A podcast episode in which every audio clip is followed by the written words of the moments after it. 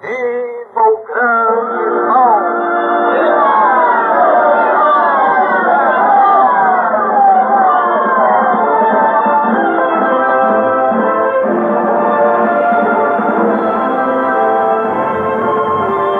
Todos os registros foram destruídos ou falsificados.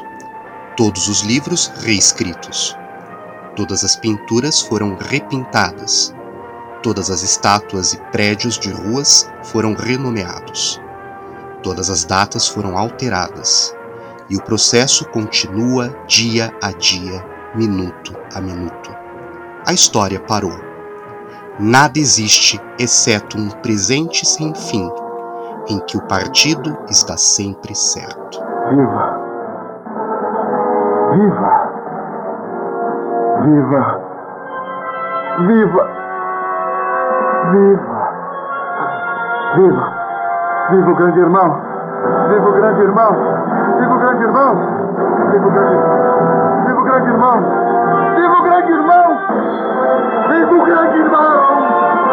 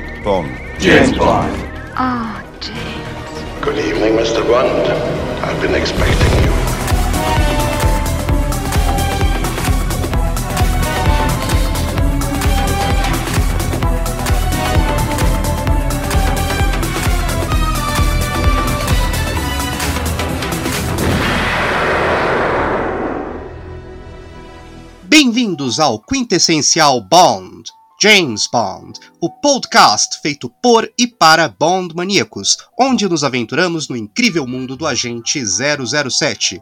Eu sou Yuri De Faria. E eu sou o Thiago Verpa. Bom, Thiago, hoje nós estamos num episódio que nós vamos fazer é, impromptu, né? Sim. um episódio extra que nós vamos comentar sobre o que mesmo, Thiago? Sobre. É, se, se você estava numa, numa caverna e não ficou sabendo, né? É, a Fleming Publications emitiu um comunicado de que, para celebrar os 70 anos de Cassino Royale e o início né, do, de, de Bond no mundo literário, eles vão relançar os livros, porém, porém, com é, reedições, né, com alterações para refletir o momento atual, o mundo atual, remover coisas que poderiam impactar, é, ser sensíveis, e isso é, é, não, não, não é o ideal, né? Não, não é. É triste. Imagina uma profissão aí, profissão não, né? Uma função, né? Porque uma profissão você precisa ter um certo preparo, né? Você precisa ter um preparo mais nobre, né? que vá além das frivolidades, né? Que vá além do besteirol, né? Mas é, imagine uma função detestável, detestável, inteiramente detestável. Além de ser fã do Daniel Craig, isso é uma função inteiramente detestável. Mas imagine uma função detestável, mais detestável do que essa, né? É a de leitor sensível. Tenho saudade da época em que não tinha esse cinismo, né? É, censor era censor, não era leitor sensível. Porque, de acordo com o Daily Mail, por causa destes leitores sensíveis, James Bond pode passar aí por algumas alterações para diminuir aí é, certos termos que eram naturais da época em que ele foi criado. Nós estamos falando de um autor, o Ian Fleming, um autor que nasceu em 1908. Nós estamos falando do começo do século XX, uma outra visão, outro mundo. E ele escreveu os livros, é, a maioria deles nos anos 50. Era uma, também uma outra visão, que não tem absolutamente nada a ver com a visão de mundo que temos hoje. Era um outro mundo. Sim.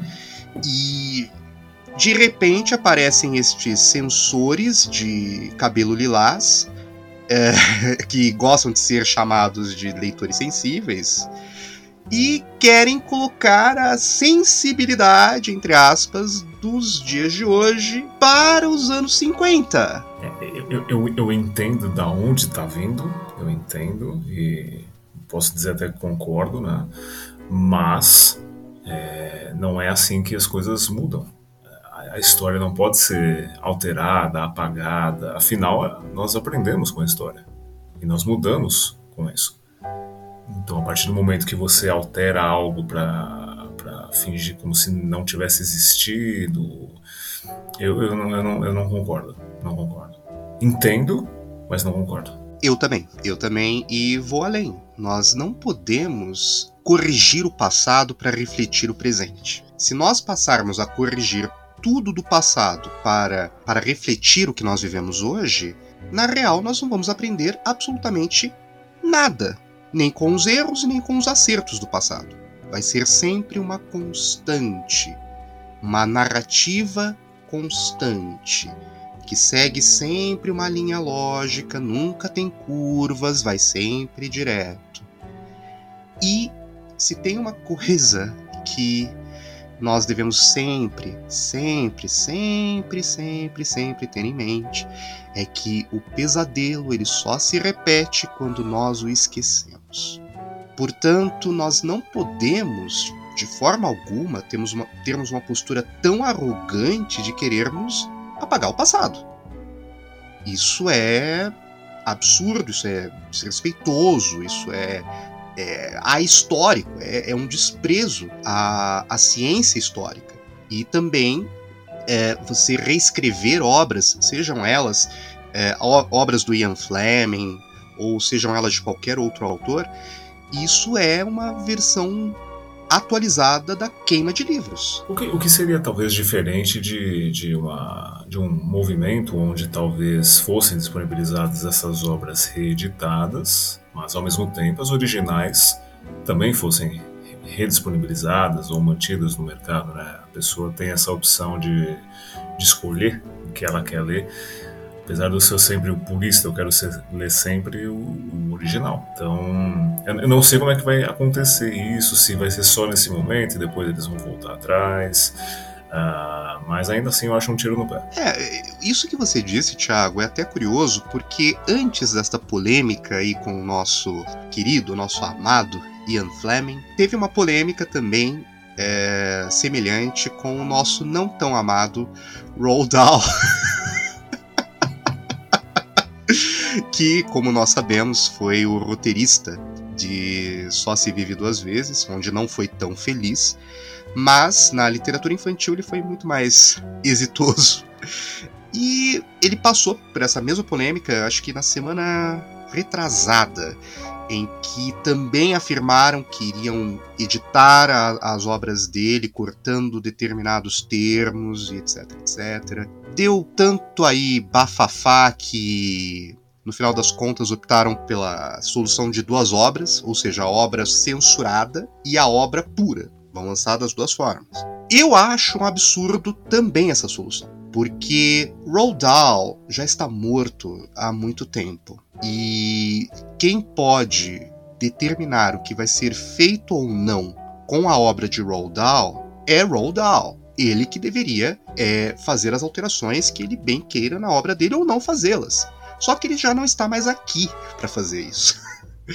Portanto, editá-las é até um modo arrogante daqueles que. Eu chego até a dizer que esse pessoal que é, se diz leitor sensível e tal, deve ser aquele tipo de gente que não conseguiu ser autor, não sabe escrever, mas nem, nem sequer uma cartinha para professora. E tem essa, essa frustração e quer mexer na obra dos outros. né? E agora nós temos isso com Fleming. E a IFP, e IFP que fica registrado não quer dizer Ilustres Filhos da P, mas sim Ian Fleming Publications. É... eu, tinha que, eu tinha que soltar essa piada. eu tinha que soltar essa piada. Mas a IFP soltou aí uma nota no dia 27, 27 de fevereiro, onde ela justifica a sua posição. né? E eu vou ler a nota traduzida, obviamente. Em 1953, quando Ian Fleming começou a escrever seu segundo livro de James Bond, Viva e Deixe Morrer, uma jovem rainha Elizabeth havia acabado de subir ao trono. Winston Churchill era o primeiro-ministro, e a Jamaica, onde grande parte da trama se passa, ainda estava há nove anos de ganhar sua independência do Império Britânico. Resumidamente, o mundo era um lugar muito diferente do que é agora. Só agora fazendo um comentário sobre o primeiro parágrafo desta nota, não me diga que o mundo era diferente. Imagine se essa nota tivesse sido colocada como um, um prefácio no livro. Não, não teria ficado melhor? Ao invés de reeditar? É, olha aí, ó. Mas, continuando, a nota, publicado um ano depois na Grã-Bretanha, o texto do Fleming atraiu poucos comentários de seus editores. No entanto, antes da publicação nos Estados Unidos em 1955, Al Hart, editor da Macmillan, a responsável pelos lançamentos americanos de Fleming, sugeriu uma série de mudanças em Viva e Deixe Morrer. Algumas delas corrigiram pequenos erros factuais. Outras apagaram ou alteraram passagens ou palavras que Hart sentiu serem racialmente problemáticas, até mesmo para a época. Fleming aprovou todas essas mudanças e a versão de Viva e Deixe Morrer publicada na América era, portanto, diferente da edição britânica. E, por suas cartas, nos parece que Fleming preferia a versão americana alterada. Bom, até aí tudo bem, né? Se o Fleming ele tinha uma maior preferência pela alteração da versão de Viver Deixe Morrer, e aqui eu faço um pequeno parênteses para aqueles que não, não estão fam- familiarizados com essa polêmica com, com Viver Deixe Morrer. Originalmente, é, só dando um pequeno exemplo, você pega a edição britânica de Viver e Deixe Morrer e um dos capítulos tem uma palavra que no inglês é considerada bem, bem, bem racista. Bem racista. Uma palavra que começa com a letra N e que eu não vou falar aqui. Mas é o título de um dos capítulos. e na edição americana, esse título muda. Obviamente foram feitas outras alterações que eu não vou entrar aqui em detalhes de cada alteração que foi feita, mas esse pequeno exemplo já ilustra a polêmica com, com Vive e Deixe Morrer. Continuando aqui a nota. Em 2017, quando a editora Vintage publicou uma edição de capa dura de Vive e Deixe Morrer, uma versão do texto americano foi usada com uma introdução explicando tais mudanças, mantivemos essas alterações. No ano passado, os livros de Fleming voltaram para casa. A Ian Fleming Publications Limited, a empresa da família Fleming que detém os direitos autorais de seus livros, anunciou seus planos de publicá-los sob seu próprio selo pela primeira vez. Nossa primeira decisão foi marcar o aniversário de 70 anos da publicação original de Cassino Royale, o primeiro livro de Bond, publicando novas edições de todos os livros de 007. As edições em brochura, com novos designs de capa, estarão disponíveis a partir de 13 de abril e as versões em e-book já estão disponíveis. Falando das edições e-book, né? Fazendo aqui outro comentário. Quem viu a capa dessas edições e-book já vê a certa preguiça que a IFP tá tendo. Não sei se você viu, Thiago. Eu vi e eu pensei, se é assim que eles querem me convencer a comprar, falharam miseravelmente. Bem miseravelmente, eu diria. Bem miseravelmente, porque é, é uma capa horrível. Teve até um- uma conta do Instagram, me foge, me foge quem foi, que mostrou que a capa de Foguete da Morte é a foto que eles usaram, uma foto que você acha tipo primeiro resultado no Google. Olha, o esforço que eles estão tendo em reescrever o Fleming, eles poderiam reverter para criar capas melhores, você não acha? Com certeza. Eu, como fã, é, que tenho vários livros aqui, acho, acho que não todos, mas tenho vários deles, né, em várias edições, eu não investiria meu dinheiro pra, por causa dessas capas aí, né? Às vezes é legal você comprar um livro pela capa, né? Às vezes é uma capa dura, às vezes tem algum conteúdo extra, alguma coisa, mas nesse caso, por essa capa, não. não. Mas enfim, voltando aqui à notinha da IFP, com essa decisão veio uma discussão. Como espólio literário do autor e agora editores, que responsabilidade tínhamos, se é que havia, de revisar os textos originais. Consultamos várias partes externas, mas finalmente decidimos. Em vez de fazer alterações de acordo com seus conselhos, era mais apropriado procurar a orientação do próprio autor. A versão americana original de Viva e Deixe Morrer aprovada e aparentemente favorecida por Ian havia removido alguns termos raciais que eram problemáticos mesmo em meados da década de 50 na América, e certamente seriam considerados profundamente ofensivos agora pela grande maioria dos leitores. Bom, vamos lá. Eles dizem que vão usar o próprio autor como parâmetro. Daí eu pergunto, como? Porque o Ian Fleming está morto desde 1964. Como? Me explica isso, Thiago. Como é que eles vão usar o Fleming como parâmetro? É, meio sobrenaturais? Não sei. É, meio sobrenaturais. Vão lá, colocam um tabuleiro Ouija e falam pro Fleming ir, ir, lá indicando o que, que ele gosta, o que, que ele não gosta. Acho que vai ser isso. É bom, se, se eles usarem isso, por favor, é, já, já, já tragam um, um novo livro psicografado. Aproveita, né? Já que, tá, já que tá nesse momento de consulta. E outro, outro comentário aqui pertinente sobre a alteração uh, de Viva e Deixe Morrer é que nós temos que compreender o seguinte: por mais que as edições elas tentassem, a edição no caso de Viva e Deixe Morrer, tentasse ser mais palatável para os Estados Unidos, temos de compreender contextos. Isso sem dizer que é, Cassino Royale, o primeiro livro do Fleming, não vendeu muito bem nos Estados Unidos. Portanto, qualquer alteração a Viva e Deixe Morrer que fizesse desse livro mais, pala mais palatável ao público americano seria muito bem-vinda. Continuando aqui a nota. Tomamos isso como nosso ponto de partida, mas sentimos fortemente que não era nosso papel vasculhar cada palavra ou frase que tivesse o potencial de ofender. Assim, decidimos aplicar as sensibilidades da edição original americana de Viver Deixe Morrer de forma consistente em todos os textos. Algumas palavras raciais, que podem causar grande ofensa hoje e prejudicar o prazer do leitor, foram alteradas, mantendo-se o mais próximo possível do texto original e do período. Eu acredito que você pode se manter mais próximo ao texto original mantendo-o original. assim você se mantém bem próximo, não é? É meio óbvio, né? Voltando à nota, e essa nota é longa. As mudanças são muito pequenas em número. De fato, alguns livros, incluindo Cassino Royale, permanecem completamente inalterados.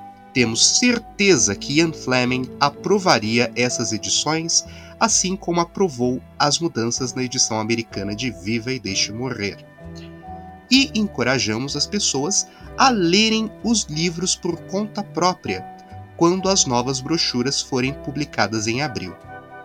Em James Bond, Ian Fleming escreveu um dos personagens literários mais famosos da história.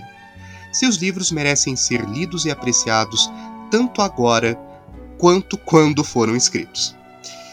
Acreditamos que as novas edições de Bond estenderão seu prazer a novos públicos temos certeza que isso é algo que Ian Fleming gostaria.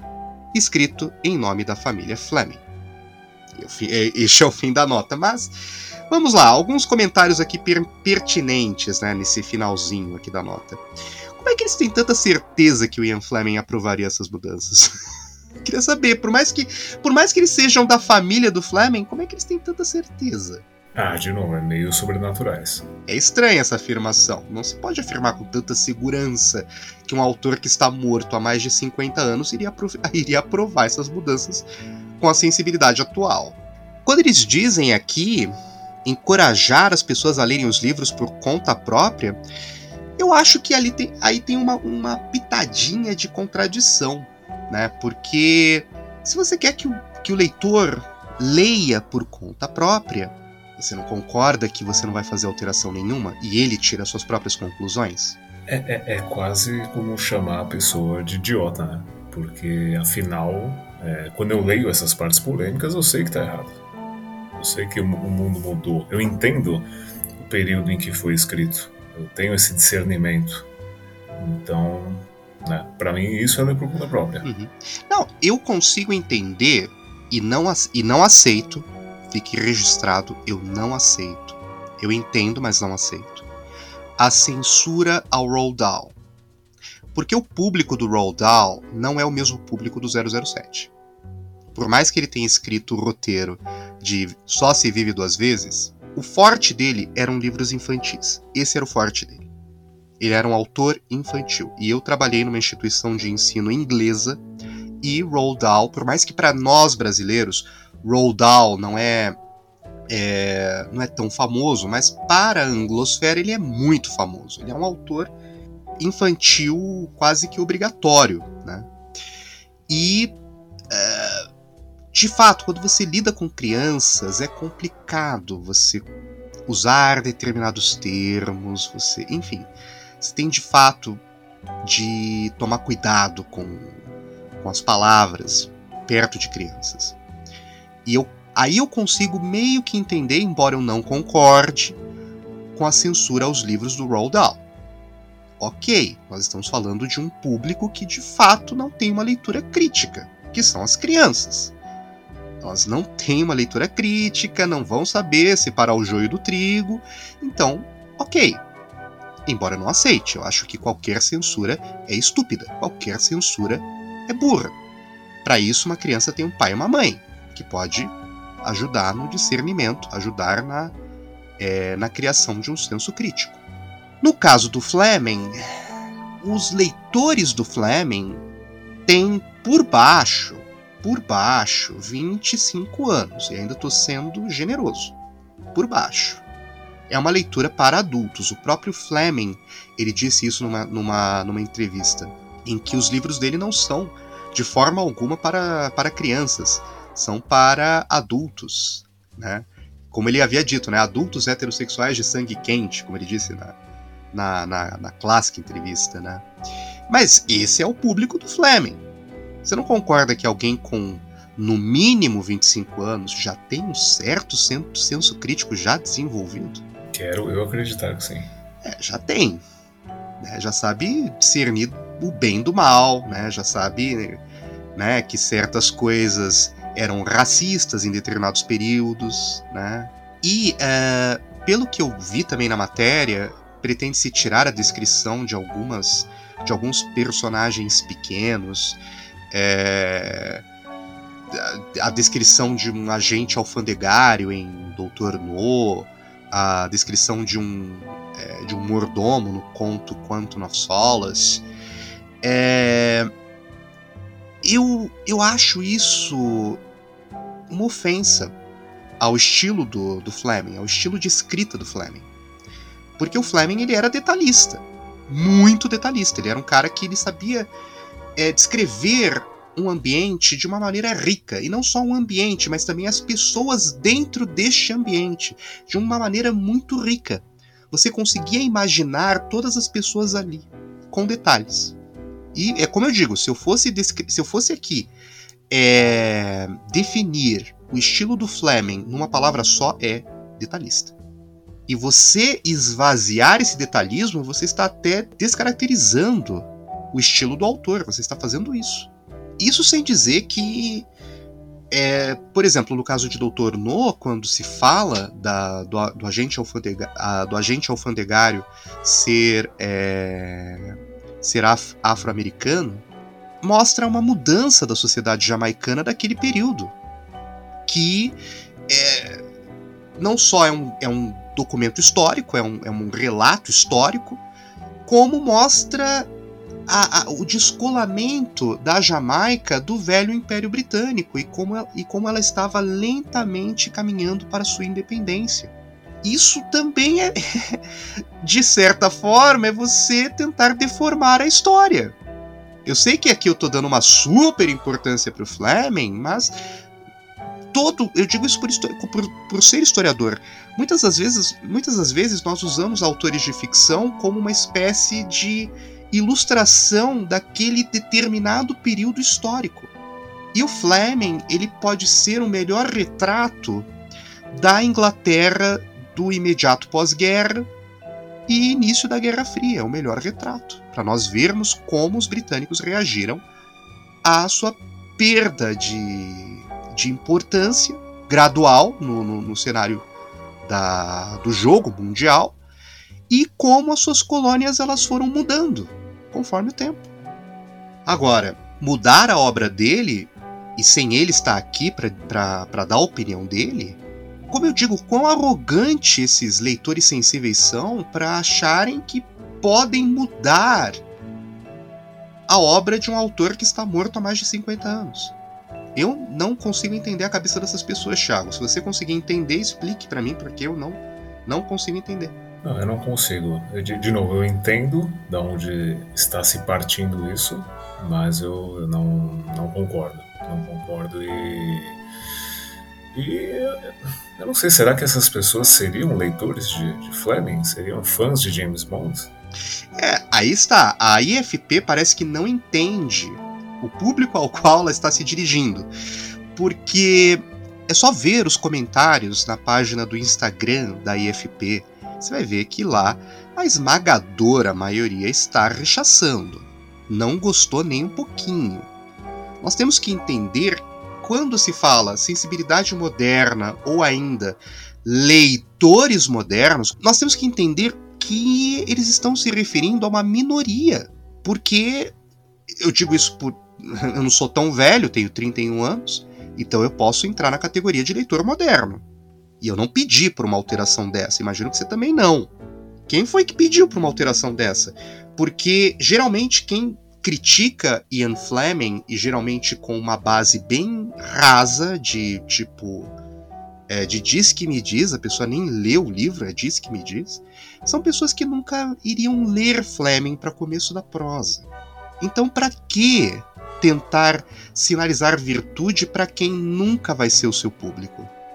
é você tentar é, vencer alguém. É, por exemplo, é você. Imagina se existe um, um, campeonato de lacração em que você está disputando com um, o mais lacrador possível. O cara tem tipo.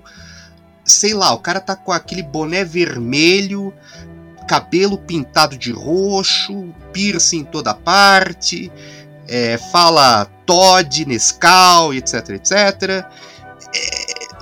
E você aparece lá e fala: Eu sou. É, eu sou lacrador, eu sou lacrador, eu sou lacrador. Vence por definição quem? Quem é lacrador. E é isso, no campeonato de lacração ganha por definição o lacrador. O que não é o caso de James Bond. James Bond tentar se vender como bastião do, do da cultura woke vai desagradar a gregos e a troianos. Ou seja, você vai nem agradar o seu público e nem vai chamar um público novo. Por exemplo, eu, eu digo isso por eu ser é, por eu ser fã de Star Wars, mas não tão fã quanto sou fã de 007. Mas os fãs de Star Wars, eles já estão calejados, calejados de passar por isso. Star Wars foi simplesmente é, destruído pela lacração, sobretudo quando foi adquirido pela Disney. E foi simplesmente destruído. Os fãs de 007, nós, fãs de 007, víamos essa lacração chegar por, vamos pôr assim, por, é, por stealth, né? por baixo dos panos, através da era Craig no cinema. Ela veio, de certa forma, disfarçada, debaixo dos panos, sutil, não, não com o pé na porta, né? E nisso você via, é, de certa forma, uma inércia da fandom diante disso. Mas agora eles puseram o pezão gigantesco na porta. Será que isso pode encorajar a Bárbara, a Bárbara Bobrinha a ir, um, a ir um passo ainda além do que ela já foi em Sem Tempo para Morrer? O que, que você acha, Thiago? Resta saber se ela vai querer pagar para ver, né? Porque eu acho que. Bom, na verdade, às vezes eu tenho a impressão que ela não, não tem mais vontade de fazer James Bond. Só que ao mesmo tempo ela não quer passar adiante, não quer vender. Uh, resta saber se ela pagaria para ver. Honestamente, eu não, eu não, sei mais o que, o que esperar. Né? A gente. Tanto tempo já se passou, de, pelo menos o desenvolvimento de Sem Tempo para Morrer. E também, eu não sei se foi essa semana ou semana passada, ela deu uma declaração que nem roteiro A, não, não estão já na busca do, do próximo ator interpretar Bond. É, sinto um certo desinteresse, né? Posso estar errado, mas não sei, não, não sei eu, às vezes eu me preocupo com o futuro da franquia.